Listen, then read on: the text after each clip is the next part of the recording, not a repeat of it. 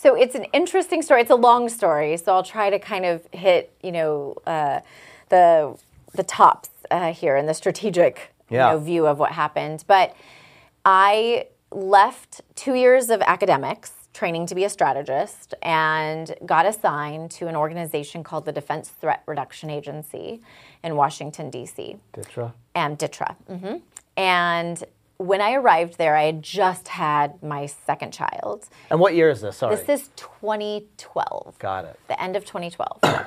um, so I started there about November of 2012. My son was born in September, and I was pretty exhausted. Right, I had two children. Like just, and I remember going into my boss's office, and he's like, "Okay, this is what we do with the Defense Threat Reduction Agency. You're going to be a strategic planner for combating weapons of mass destruction, which includes nuclear weapons, chemical weapons, biological weapons."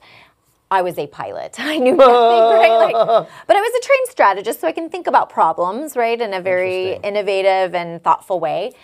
But this is not my area of expertise whatsoever. So he said you could, you know, work on deliberate planning in the combatant commands. So whether that was in Africa with AFRICOM or Central Command or um, European Command, right, Southern Command. Like I could pick a geographic region to focus on this planning effort. Or he was like, so, you know, Syria's in this civil war. There's like this little idea that they have chemical weapons and what happens if they use them. And I need someone to lead that team. Interesting. You could do that. I mean, nothing's really going to happen in Syria with chemical weapons. Or you could do this other planning, which you'll have to travel and da da da. So I was like, oh, I'll take the easier job. Because to be honest, I was pretty exhausted at that point in my life. Shortly thereafter, I found myself in London briefing, um, you know, our allies on the plans we were developing just in case Syria used their chemical weapons. and it was a plan for the U.S. and, and, and allied forces to retaliate against Syria if they did use like a military strike per se. So we didn't know what was going to happen or how the international community was going to respond, how Syria was going to respond, how the Russians were going to respond, right? So we were literally planning every branch and sequel, right? Of possibilities. We have to go in there with special operations to get the stuff. They turn it over to us, and we get to we go in there with a large scale force and take it from them. Um, you know, there were a lot of different, just like Was this around the time the UN was doing the uh, uh, inspections? Didn't we send people there to do these inspections? And So yes, well, although Uh. this is right before they let us in to do the inspections. Like there was always we knew they had chemical weapons, but weren't hundred percent sure, or nor did we know where they were. so there you are planning the all the what ifs. All the what ifs, all the what ifs. And then in August of that of, of 2013, they actually used chemical weapons on their people, which then created, you know, Obama set a red line, created this international kind of incident. What are we going to do? They crossed the red line, used chemical weapons. How are we going to handle this situation? Um, what ended up happening, you know, large, like big picture, is they did turn over the chemical weapons to the international community. They allowed inspectors in there to inspect the facilities where they were being held, the kinds of um, containers they were in, and then they agreed to turn over 1,500 metric tons of the precursors for sarin gas, as well as mustard. Um, so we had okay now how do we get this stuff out of a country that's in the middle of a civil war? And then where do we destroy it? Because the only way you can really destroy these types of precursors for chemical weapons is you have to like significantly dilute them right? Hydrolysis. Was which- one of, was sorry no, was Yeah. one of your plans you know that they were going to rele- uh, just voluntarily give up their weapons? it was potential i mean that was not any, anything we all thought was going to happen but we did plan for whether and i guess i would say whether we went in there and took it or they turned it over right then what we do with it was the same plan Ah. Got right it was just so how once it. it's out of the country now what do Right. you do with it and there were different ways that we would get it out of the country right? So we had different plans.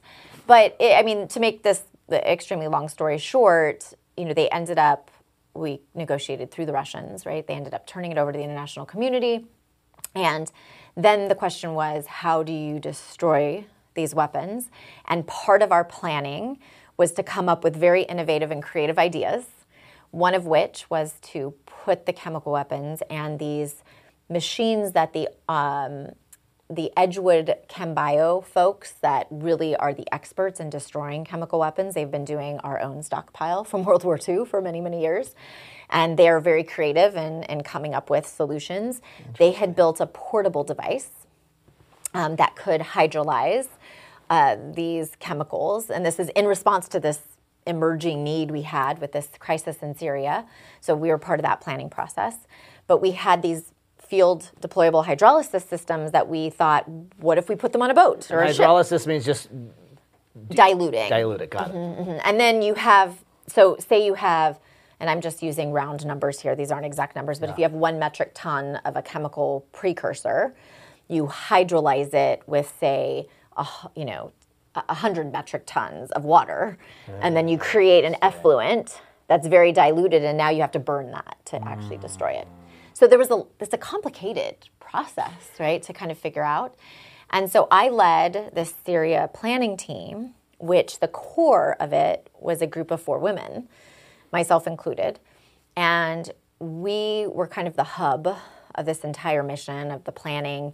Um, and then the idea of putting you know these chemicals and these systems on a ship and destroying them in the middle of the ocean was the plan we developed That's crazy. which was very much not um, I, I don't know what the right word is, but Well- people disliked that this idea because they they'd never done it before, and because we knew, I, you know, I knew nothing about chemical weapons. I knew nothing really. I hadn't. I didn't have any bias in this world, so to me, it was just about thinking, a, like coming up with a thoughtful solution to a very challenging and difficult problem.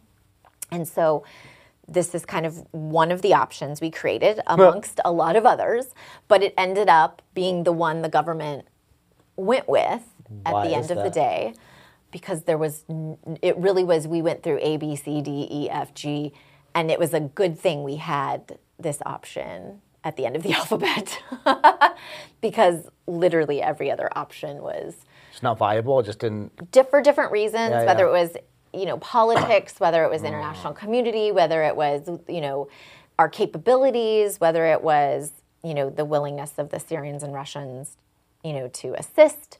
there were yeah, so it was kind of, and I found myself in the Hague for the better part of four months, directly planning with the Syrians and Russians, you know, developing the plan, putting it together, going through the barriers and the challenges, and um, working with the international community. You say thankfully there was no need for a large scale force there. That it was relatively peaceful. Yes, it was a great. I thought it was a great example of you know international um, institutionalism, right? Like using the institute, like the OPCW is the. Um, uh, the Organization for the Prohibition of Chemical Weapons. So they, as, as well as the UN, the United Nations, like combined a joint mis- mission, which I was the U.S. representative to the joint mission. Wow, that's so cool. And yeah, so it was a, a very um, internationally flavored, and you know, a lot of nations participated in the end um, and contributed to accomplishing this, the end goal, which was really to remove some very bad stuff from some very bad people at the time. So.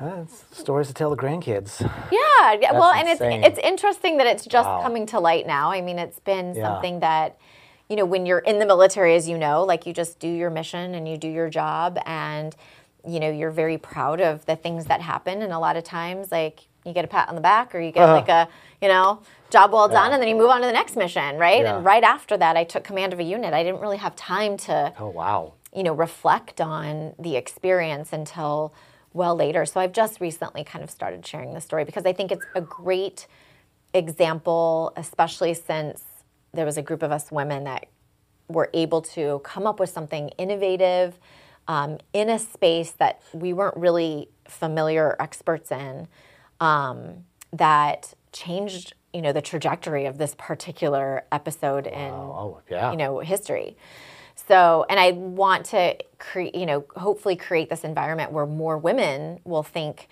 you know that that's something you know and i was a young mother at the time you know i had two small children and you know an active duty spouse and you know like i want other people to know that they can do this. I'm not superhuman. I'm not anything special. Like i just you know were was dedicated to the end goal of the mission. I could see the vision for the future.